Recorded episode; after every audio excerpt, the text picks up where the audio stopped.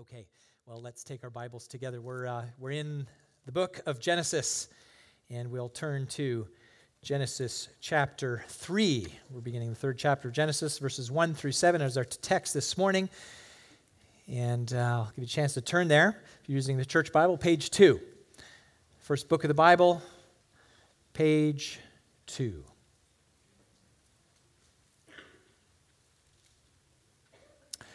All right.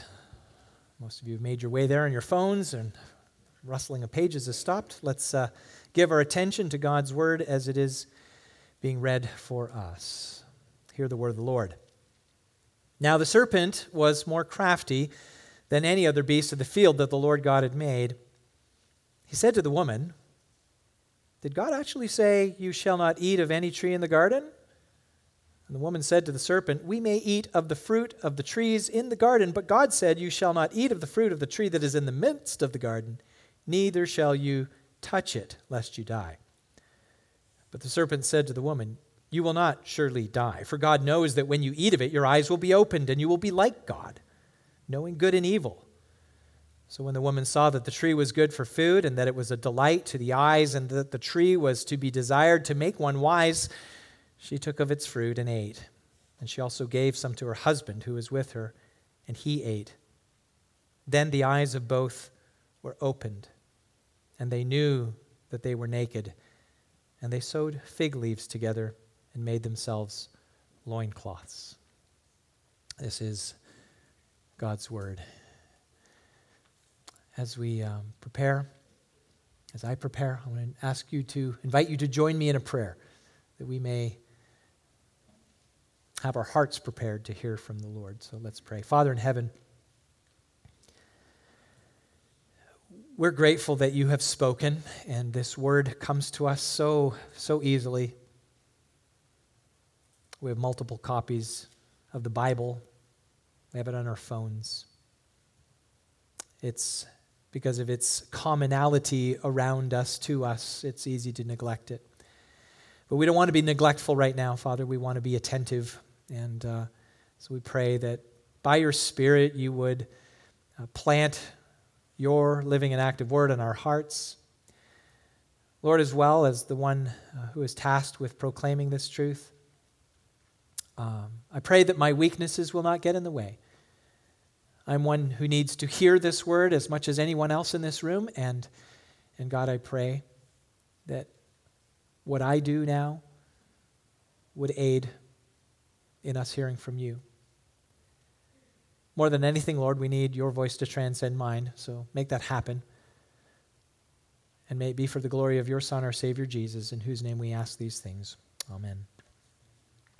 But back when I was in uh, high school, uh, in, in, my church youth group, there was, a, there was a guy, one of our guys in our youth group, he'd taken a Chevy Chevelle, and it had been uh, written off. The back end was completely destroyed. But he took that car and he, uh, he made a, a, project car. And he made this unusual truck like thing by, by cutting off the back end of the thing and forming a weird sort of pickup bed.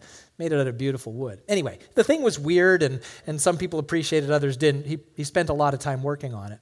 But not weeks after the project was finished, his older brother took that car out for a spin and totaled it, completely totaled it. And we're hearing the story, and we saw, we saw the wreck after they'd towed it back to his drive, and we said, huh, What a shame. What a shame.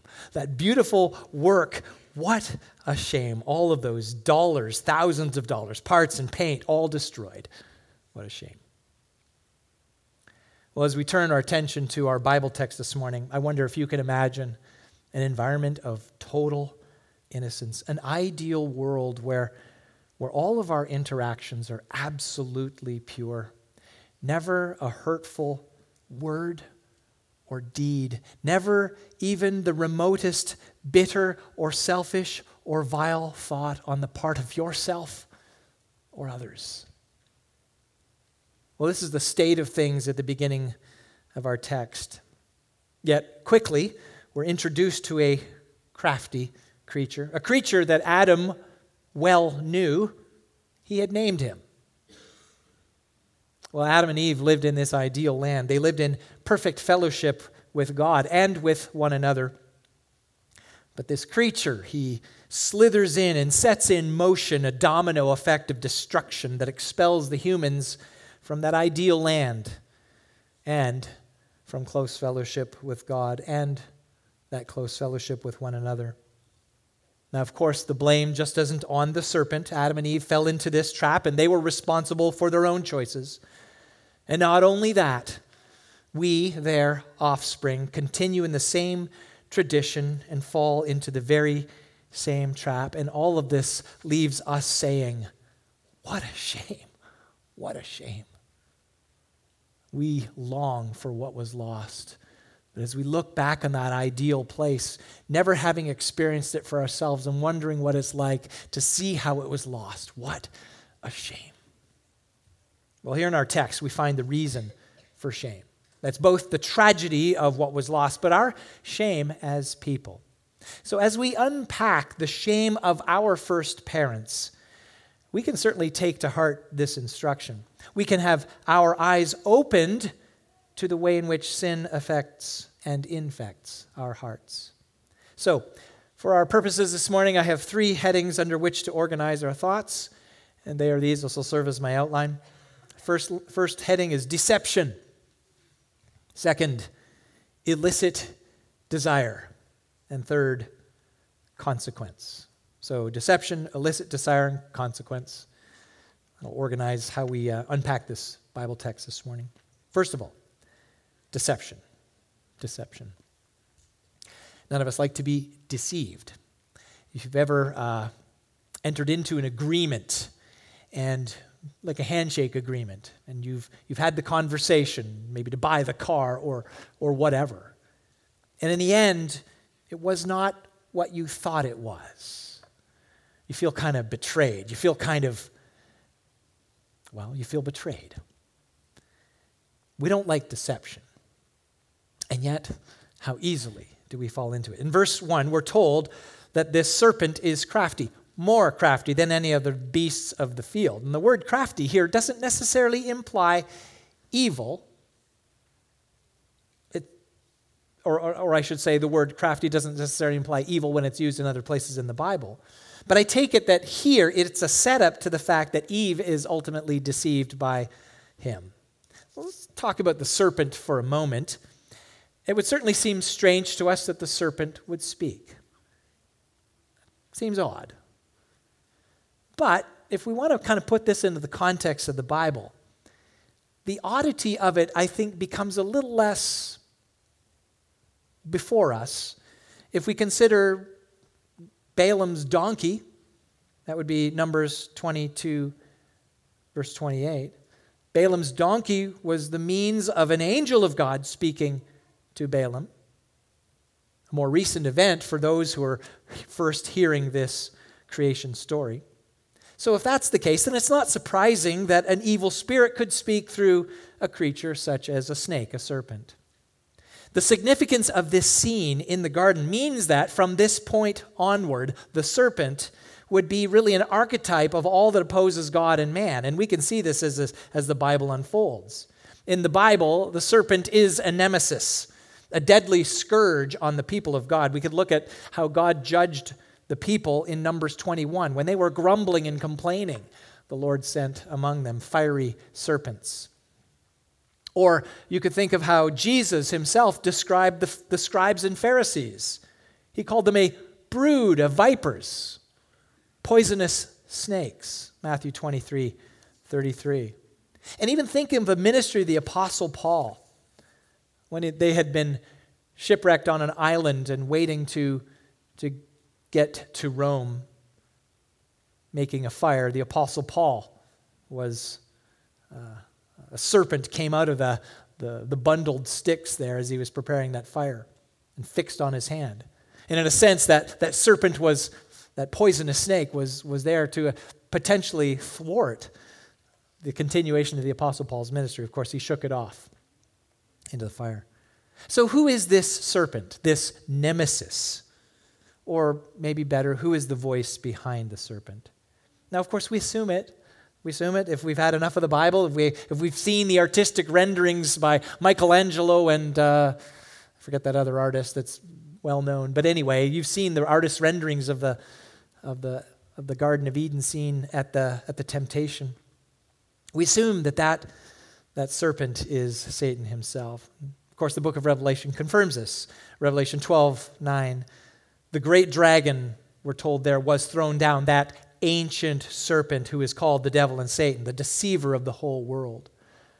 Well, of course, Jesus uh, reinforced this truth when he described the work of the devil, placing him uh, effectively in describing his, his work, his destructive work in the Garden of Eden. Jesus described him this way John 8 44. He was a murderer from the beginning and does not stand in the truth because there is no truth in him. What a deceiver, right? When he lies, he speaks out of his own character, for he is a liar and the father of lies. So, so it's no doubt in our minds that this serpent has been possessed in some sense by the very voice of Satan. So, how does this crafty tempter deceive? What's happening here? Well, first of all, he impugns God's goodness. I want you to notice verse 1. Did God actually say? That's not verse 1. Where is it? Is it verse? It is 1. Thank you. I was right. Thank you for confirming that. I put in my notes, I'm going, that doesn't look right. So, verse 1, that's really the second paragraph in verse 1. Did God actually say? So, he says, You shall not eat of any tree in the garden. Did God actually say that? Hmm, interesting, right? Verse 1, you can see that the, we're, we're introduced to the Lord God, Yahweh, Elohim. And notice that the serpent, in referring to God, does not invoke the covenant name of God. He does not invoke the Yahweh. He cannot. He simply asks, Did God actually say? And what this does, this questioning implies something to Eve. First of all, distance. The serpent not using the revealed name of the Lord, the covenant name of the Lord, distancing himself from the Lord. That God over there, that divine authority, did God actually say? So this, this, this questioning impugns God's goodness. He's, he's really suggesting to Eve, God is holding out on you. He's not really for you. He doesn't really want what's best for you, does he? God's just a killjoy. Well, what did God actually say? Chapter 2, we look back, God actually said, The Lord commanded the man, saying, You may surely eat of every tree of the garden, but of the tree of the knowledge of good and evil you shall not eat. For in the day that you eat of it, you shall surely die. Well, you can see the difference in what the tempter said and what God actually said. But that temptation ultimately led Eve to think less of the Lord in the moment. She started to fall for his deception. And what that thought in her mind did was it weakened her resistance to the serpent's further deceptions. And listen, we've got to understand this. Brothers and sisters in Christ, succumbing to temptation begins with doubting the goodness of God. And in the moment when you're thinking, should I do this thing or not? Should I have this thing or not? Should I go down that road or not? The reasons we would disobey God is because we're thinking in that moment, well, the thing you gave me, that's really not good enough. And I, I think I want something that I think is better. So if you think God has done you wrong, if you think that He is not as good as He should be, let me tell you, you're in danger of further deceptions by your own flesh, from the world around you, to be sure, or certainly from the devil himself the deception impugned God's character. Secondly, the serpent distorts God's word. And we've already seen that. Verses 4 and 5, he says to Eve, You will not surely die. Complete contradiction, right? For God knows when you eat of it, your eyes will be opened, and you will be like God, knowing good and evil. Not die. You shall not die. Direct contradiction, right? And then he exaggerates. He, he vastly inflates the supposed benefit you will be like God. Well, in Eve's weakened resistance, doubting the goodness of God, she then falls into this trap. And she begins to agree with the serpent, adding even her own distortions. Verses 2 and 3. We may eat of the fruit of the trees in the garden, but God said, You shall not eat of the fruit of the tree that is in the midst of the garden. True. Neither shall you touch it, lest you die. Not true. Eve added, Neither shall you touch it. God didn't say don't touch it, He just said don't eat it. And notice here, Eve has now distanced herself from the Lord, referring to him as merely God, not the Lord God, Yahweh Elohim. Now, I understand here some scholars might suggest that it's an, an, anachronism to, to say as much. God revealed his covenant name to Moses. This is later in Exodus 3. But I would suggest uh, as well that just because Moses gets that revelation of the divine name after receiving his commission does not mean that he did not, the Lord God, did not reveal himself in this way to Adam and Eve. It was a very personal relationship. They understood. If they understood nothing else, they understood their relationship with the Lord. Be that as it may, I simply take here that Eve has taken the bait and she goes along with the serpent and adds to the Lord's command.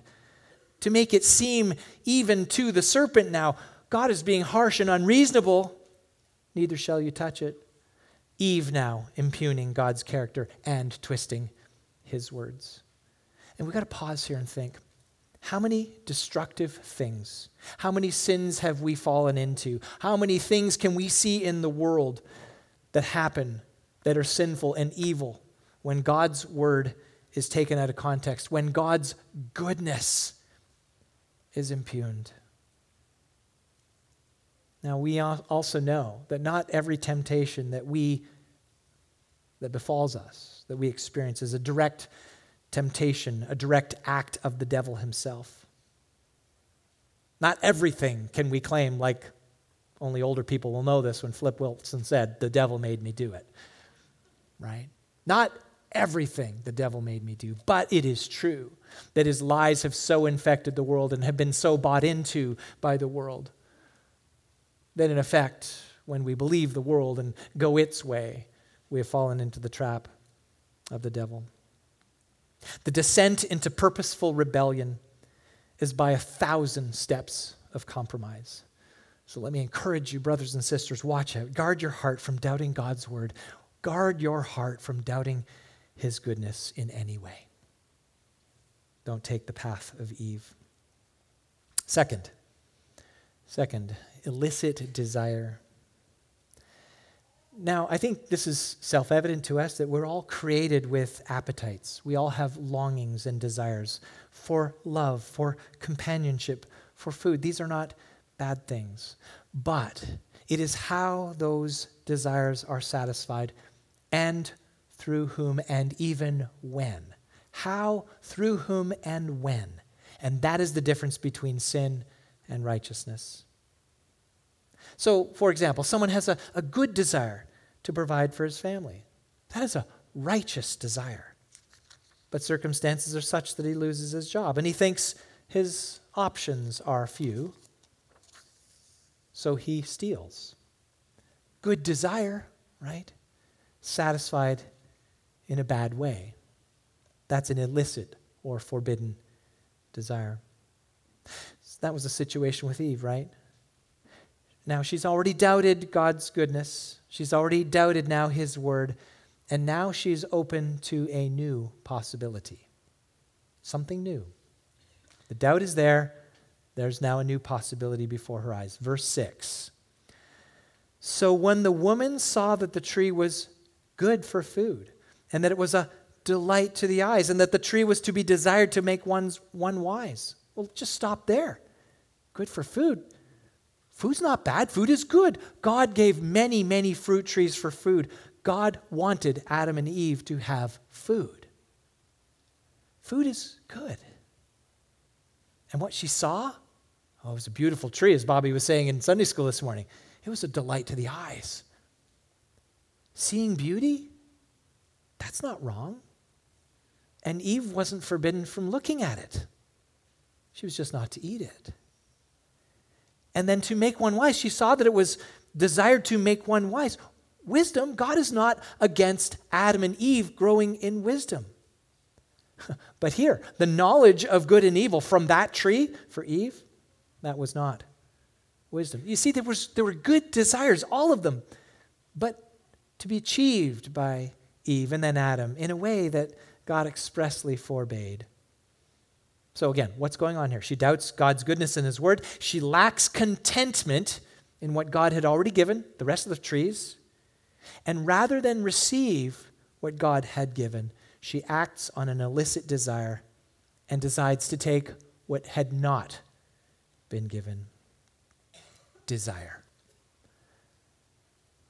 James describes, in the book of James, he describes how sin finds its genesis in illicit desire. James 4, 1 14 and 15. Each person is tempted. Now think of your own life circumstances, the times that you have fallen into sin. Each person is tempted when he is lured and enticed by his own desire. Of course, it's tempt. What would it be if it wasn't desirous? We wouldn't fall for it, would we? If there wasn't some perceived good in the thing, we wouldn't go for it, would we?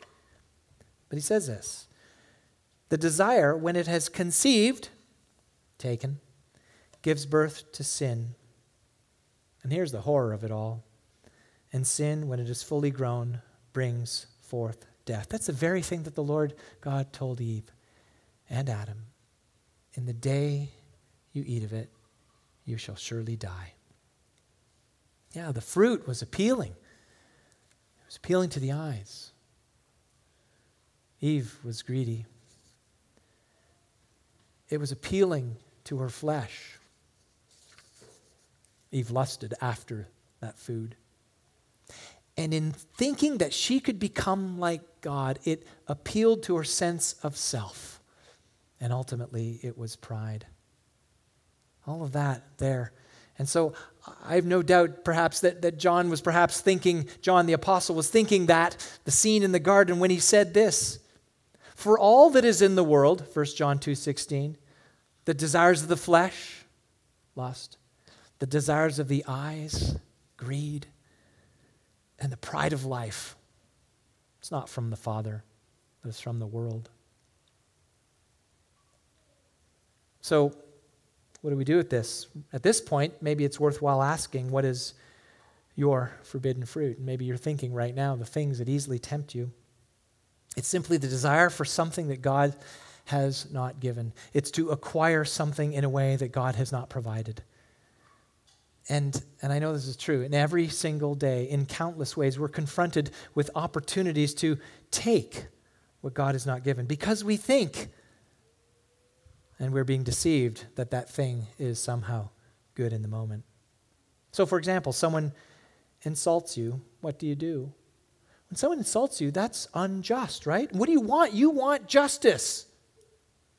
It's a good thing, justice. But God has not given it for you to repay that evil. That's his domain alone. God says, Vengeance is mine. I will repay, says the Lord. So, the temptation is there, right? Something so so small, so so seemingly insignificant in the moment. We're just choosing what we think is good in the moment. I'll get back at you. Return an insult for an insult. If you take the revenge in the moment, that's forbidden fruit. Maybe your marriage is frustrating you. What do you do? Well, God created marriage as a, as a pattern after Christ's love for his bride. And if you pattern your marriage after that, your marriage should go well. If husband and wife pattern their lives after the love of Christ for his bride, it should go well. But maybe it's not going well. How can you be satisfied? Do you look away from your spouse? Do you imagine another? That's forbidden fruit. Listen, we've been created by God in the image of God, and our desires and longings can only be fulfilled by what God has given. And God wants us to be satisfied. He created us to be satisfied in Him alone. We'll finally talk about consequence. Consequence.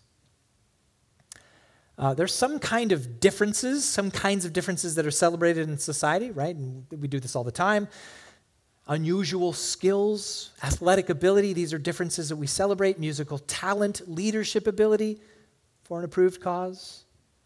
And the consequence of, of, of that difference is adulation, approval, acceptance, right? But of course, there are some kinds of differences that are subject to public shame as a consequence. Certain criminal activities. We wish it was all criminal activities, right? Perversions. And I'm sure you can think of a myriad of things that are examples of things that are differences that result in shame as a consequence. So we're talking about shame here as a consequence. So, what is that? Shame. As a noun, it's simply the feeling of humiliation and distress as a result or as a consequence of the deep disapproval of someone else. So if we think of shame as a verb, it's simply to act in a way so as to make someone feel humiliated or distressed as a result of your disapproval. So the feeling of shame is present when we feel deep disapproval or ridicule because of the thing that makes us different. Now, look at the text with that in mind. What's happening? Eve, then Adam took the fruit of the tree of the knowledge of good and evil. Verse 7 Then the eyes of both were opened, and they knew that they were naked. And they sewed fig leaves together and made themselves loincloths. Hiding. Hiding something. That's new. That is very new. That's an experience they'd never had before, hiding.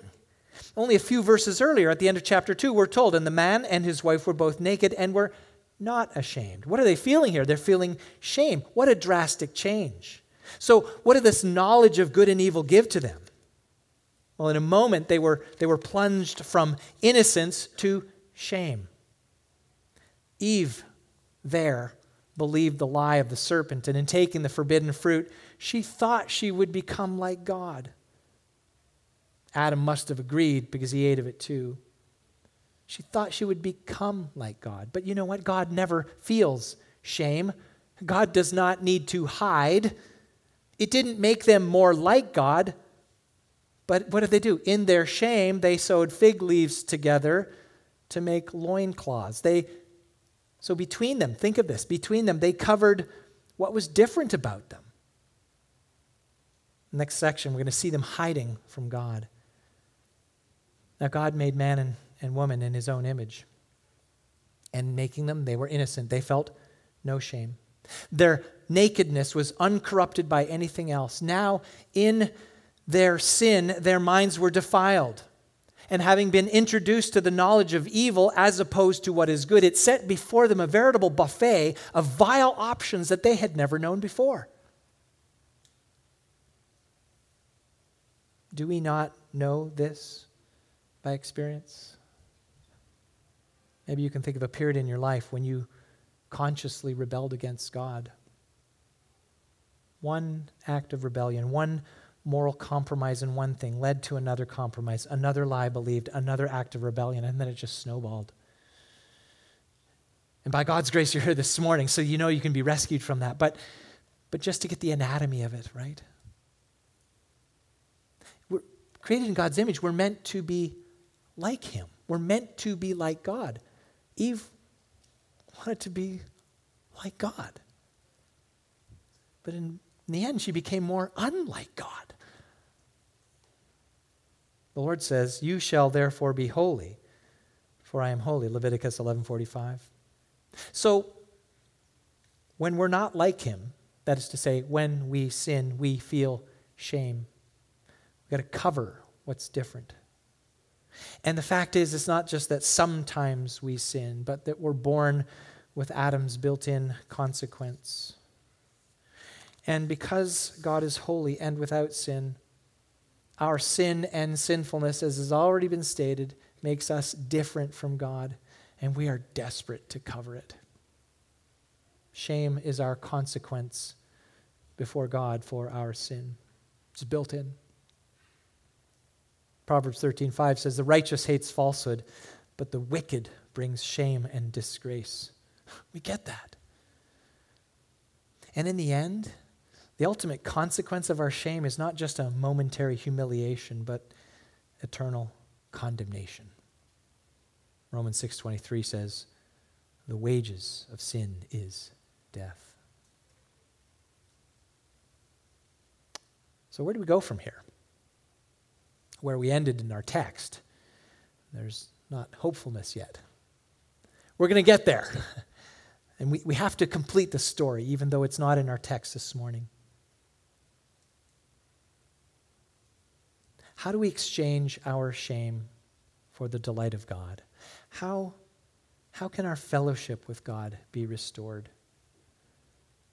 You know, that was the hope of the Israelites. Now remember, this story was written down for the Israelites just as they're about to possess the good and broad land, a land flowing with milk and honey, the land of Canaan.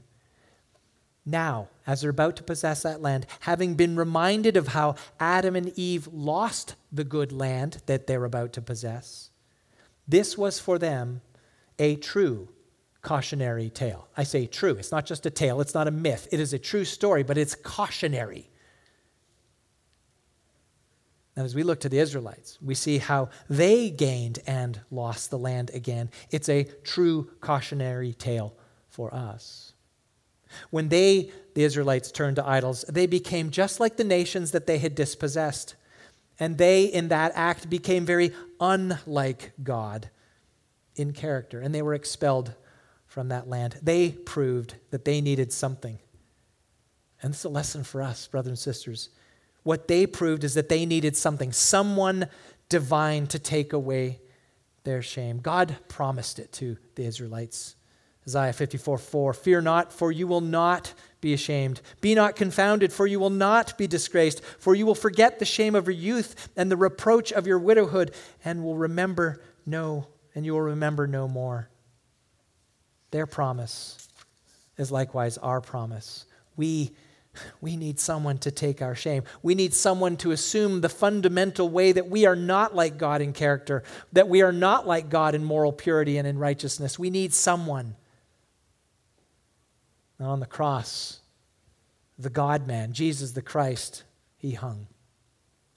In his life, in his ministry, he spoke the very words of God with power and wisdom and authority. And his words were a rebuke to the self righteous and wisdom and comfort for the outcast and restoration for the sinner. Jesus did the very works of God. He authenticated his message with signs and wonders. He, he healed the lame. He restored sight to the blind. He changed the weather. He raised the dead. He was falsely accused. He was tortured with whips. He was nailed onto a beam and hoisted before the eyes of all to be ridiculed and humiliated. And those who cried in approval, saying, Crucify him, were crying, Shame, shame. You deserve it. And the ones that didn't understand said, Oh, what a shame. He died the death of one cursed by God. And our consequence became his. For the scripture says, Romans 10 11, everyone who believes in him will not be put to shame. So here we are, the heirs of Adam's shame, Eve's shame. And we who have looked to Christ in faith can know for certain that our curse, our humiliation, our shame, that's why Jesus died. And so, having believed, having believed in him, what do we do now? And that's a glorious gift, right? But how do we live our lives? See, knowing that we've been uh, re- rescued from the consequence of our sin, that our shame was, was taken upon the Son of God, we need to continue to look to Jesus in faith. That's how we live each day. And because of the cross, we have been freed from the consequence of our own sin. We've been also freed from the power of that sin in the present. And so, what do we do, brothers and sisters, knowing that our shame has been taken away at the cross? We live in light of that, constantly looking to Jesus, as the writer of Hebrews says 12, 1 and 2. Let us run with endurance the race that is set before us. We need endurance because we're still facing the battle, right? We are still confronted by the, the, the temptations of the evil one whispering in our ear. So it takes endurance. And how do we do this? We run the race in, that is set before us looking to Jesus, the founder and perfecter of our faith, who for the joy that was set before him endured the cross. Here's the beauty despising the shame. He took our shame, despised it. And where is he now? And he is seated at the right hand, a throne of God. So when we, brothers and sisters, continue to look to Jesus, our minds and our hearts are guarded against the crafty, serpentine deceptions of the evil one. That's what we do. We run with endurance by looking to Jesus, filling our minds with Him. And so when you hear the voice of the evil one in your ear, what do you do? Look to Jesus. You're going to leave this room this morning and you're going to be confronted with an option. Somebody cuts you off. Respond in anger or forgiveness. What do you do? Look to Jesus seemingly innocuous way of, of, little consequence, but every single moment of our days is an opportunity when faced with an opportunity to, to give in to the tempter's schemes and deception or look to Jesus. And when you hear his voice in the world, in the systems that are around us, what do you do to discern? To make sense of it, you look to Jesus. So look to Jesus. So, what do we do as we wrap up this morning? Knowing that the tempter is crafty, understand his strategy, how he wants to undermine the goodness of God and, and cause you to doubt his word. So, let's guard our hearts against the deception. Eve fell, Adam fell. We have all fallen. But you're not doomed to fall the next time. Look to Jesus. And anytime we seek to satisfy even a very good desire in a way that is contrary to God's word, know this it's sin. It's sin. What do we do? Look to Jesus. The consequence? Well, that's been taken away if you're in Christ this morning. So praise God for his grace. Remind yourself that he took your shame. Keep going back to the picture of the cross in your mind as it's revealed in the scripture. Go there again and again and again and be reminded your shame has been taken away. He has already borne your consequence. A cautionary tale. Such a shame what was lost in Eden. Even more was the shame that they bore. But what is glorious is that Jesus has borne the entirety of our shame.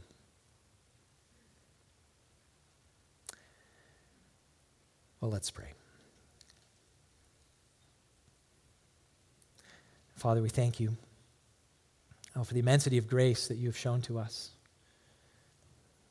Vile